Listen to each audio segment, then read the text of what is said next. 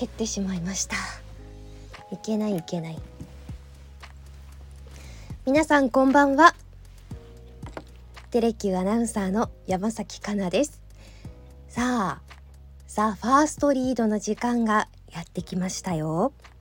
今日も朗読を聞いていい眠りへとつながったらいいなと思います、まあ、もちろん夜のほっとしたいひとときにもお供になればいいなと思います。さあ唐突ではありますが昨日の夕食皆さん何を召し上がりましたか？私というか我が家はあのカレーの煮付けともずく酢そして白菜の味噌汁とさつまいもご飯を炊いたんですね。あのちょっと塩を混ぜて炊くさつまいもご飯。これが娘に大ヒットしましてさつまいもご飯なんですけど先に芋を全部食べるという。そして白いご飯だけが残るという現象があるあるですけど起きていました。とってもこう、ね、秋らしい食卓になったなとさつまいもに白菜、ね、旬のおやの野菜とそれからお魚ということで。ザ和食な夕飯のなんとない話でした。さて今日の作品は物語 .com に掲載されている作品です。時々は眠れない夜に。作者は陽一郎さんかな？あの要は葉っぱの葉ですね。ではお聞きください。菅野がサインに首を振った。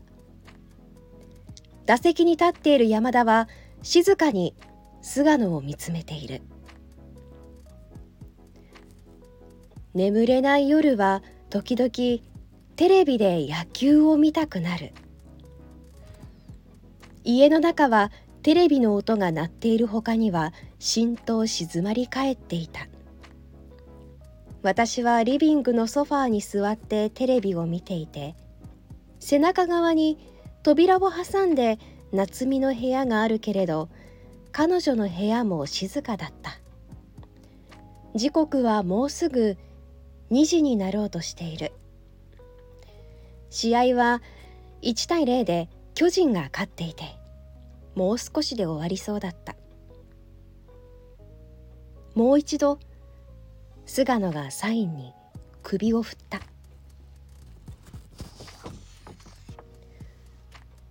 私が妻と別れることになったのは夏美が高校1年生になった春のことだった。妻とは同じ会社に勤めていた頃に付き合い始めてそれから2年半付き合った後に結婚した。妻は結婚を機に仕事を辞めて26歳の時に夏美を出産したがその時が2人にとってこれ以上ないと思うくらい幸せでそして今振り返ってもその時が幸せの頂点だったかもしれないと思った。離婚を決めたのはもう少し前のことだったが理由は単純なものではなくまだ中学生だった夏美に話すには実に大人げない言い訳のような理由だった。その日私と妻は並んでソファーに座って夏美が眠った後に2人が好きだった映画を見た。主人公がヒロインをデートに連れ出して夏の天気は変わりやすいから雨が降る中でキスをしたけれど私たちはこの後この2人が別れてしまうことを知っている。離婚は夏美が高校生になるまで待とうと決めていたがそれから私たち3人はまるで幸せな家族のように過ごすことができた。どうしていつも何かが終わることが分かってから初めてそれが大切なものだとわかるのだろうと思った。夏美の親権は彼女自身の意思を尊重することに決めていたので中学の卒業式の夜に3人で話し合った。夏美は妻の目をじっと見つめていてそれから私の方についてくると言った。妻は寂しそうに笑った。私は何も言わなかった。後になってどうして妻の方に行かなかったのか尋ねたらお父さんはちゃんと私のことを叱ってくれるでしょ？と言われた。アパートの目の前の桜が全部散った頃のことだった。山田が一度打席を外した。菅野は額の汗を拭った後足元の滑り止めを手に取った。山田は小さく素振りをした。シュッという音が鳴った気がしたがテレビ越しではわからなかった。夏美の部屋からは音がしない。もう眠ってしまったのかもしれない。キャッチャーの小林が菅野に何か声をかけて菅野は大きく息を吐いてそれを聞いていた。まるで親子みたいだなと思った。時計はまだ2時にならなかった。その年の夏休みつまり夏美の高校生最初の夏休みに私たちは川にバーベキューに出かけることになった。家族で出かけるのはいつ以来だろうと思って年がいもなくワクワクした。夏美が1学期に仲良くなった数少ない彼女の友達のせっちゃんも一緒だった。せっちゃんは夏美と同じクラスの女の子で部活はなぎなた部に入っていた。彼女は夏美より一回り背が小さくて後ろからうなじが見えるくらいの長さの黒髪が可愛らしい女の子だった。私たちの家も川からそう遠くはないところだったが車に乗って3人で川沿いをひたすら上流に向かっていった。上流には小さなキャンプ場があって名前のわからないとにかく大きな広葉樹の下で私たちはたくさん肉を焼き始めた。夏美は豚肉を食べている途中で T シャツにソースを垂らしてせっちゃんは小柄だけど夏美よりもたくさん食べていた。その後彼女たちはズボンの裾をまくって川に入っていたけれどものの数分のしないうちに2人とも全身ずぶ濡れになっていた。夏美とはあまり学校の話はしなかったがいい友達を持ったなぁとそれを見て思った。日が落ちてきたところで持ってきた花火を始めると3人とも手持ちの色鮮やかなものから手に取っていったので最終的に線香花火がたくさん残った。せっちゃんは数学が得意で成績が学年1位だけど本当は本を読むのが好きだから将来は小説を書くような人になりたいと言った。夏美はせっちゃんに「そういう人を小説家って言うんだよ」と言った。せっちゃんは「知ってるよ」と答えた。2人は笑ったので線香花火の光が同時に地面に落ちた。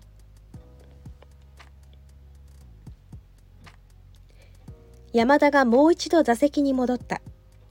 山田は去年1年間あまり調子が良くなくてその前の年の活躍からは考えられないくらいたくさん三振をした。あと1ヶ月もしないうちにまた新しいシーズンが始まる。カウントはすでに2ストライクになっている。テレビの音が一瞬静かになったので部屋の中まで浸透してしまった。その隙に夏美が明日に備えてゆっくり眠れればいいなと思った。明日は彼女の第一志望の入試の日で彼女にとってとても大事な日だ。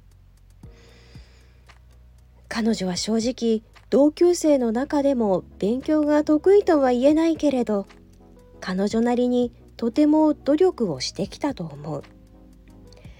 親というものは大抵自分の子供は他の子よりよく頑張っていると思い込んでいるのかもしれない。ある時ふとそう思ったけれどそれでもいいかと思った。苦手な英単語を夕食を食べながら覚えようとしていた時は品がないからやめろと怒って少し喧嘩になった。山田はまっすぐ菅野を見つめている。山田にとってもこの打席が大事なのだろうと感覚的に思った。菅野は小林のサインにうなずいた。去年の秋普段は夕方には学校から帰る夏美がいつまでも帰ってこなかった。私は夕食に彼女が好きな生姜焼きを買ってきてテレビで野球を見ながら彼女を待っていたけれど彼女は一向に帰ってこなかった。初めはあまり心配していなかったがそのうちに雨が降り出してきたので彼女はちゃんと傘を持って行ったかどうか心配になってそれから彼女が帰ってこないことが漠然とした不安になった。私は夏美に電話をかけたがつながらなかったので LINE でメッセージを送った「どこに行ってるんだ？まだ帰らないのか?」既読はつかなかった。ヤクルトの山田はその日も三振をした。私は一度脱いだ靴下をもう一度履き直して彼女を探そうと玄関の前で扉を開けようとした時彼女が帰ってきた。どこに行ってたんだ？彼女に向かって言ったけれど自分でも驚くほど小さな声になってしまった。夏美は肩より先まで伸ばした髪を雨に濡らして手には駅から家までの道にある小さな書店の袋を抱えていて表情はなかった。シャワーを浴びた後夏美は今日会ったことを話した。せっちゃんと昨日喧嘩をしてしまいまだ謝ることができていないこと。今日の朝謝ろうと思って彼女を待っていたけれどせっちゃんは学校に来なかったこと。せっちゃんは登校中に交通事故に遭ってもう二度と謝ることができなくなってしまったこと。放課後行くあてなく歩いていたら雨が降ってきてそこで初めて傘を忘れてしまったことに気がついたけどそのまま雨に濡れてしまいたいと思ったこと。小さな書店にせっちゃんが好きだった本が置いてあって手に取ったら泣き出してしまったこと。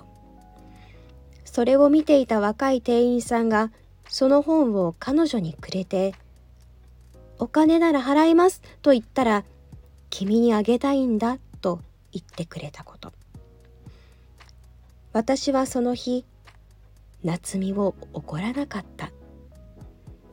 お父さんはちゃんと私のことを叱ってくれるでしょって言われたのに私は夏美を怒らなかった。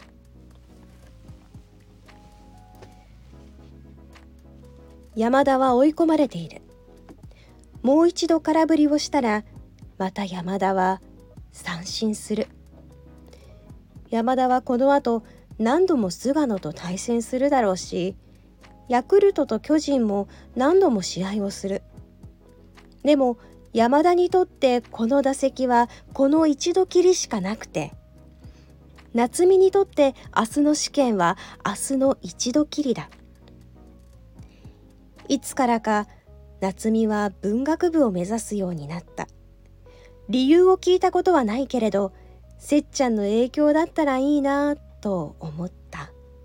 そうであってほしいとも思った。菅野が振りかぶって最後の一球を投げた。山田の体にも力が入る。どうか不安に思わないでほしいと思った。迷わず何かを信じて力強くバットを振り切ってほしいと思った。私にはあなたたちを見ていることしかできないから。お父さん眠れなくてと言われて私は夏美の方を振り返った。お茶でも入れようかと言ったがいらないと言われたので私たちは2人でソファーに並んで座った。時刻はもう2時になっていたけれどたまには眠れない夜が来てもいいと思った。山田は自分が打ったボールが遠のいていくのを見つめながら重荷を下ろしたようにゆっくりと走り出した。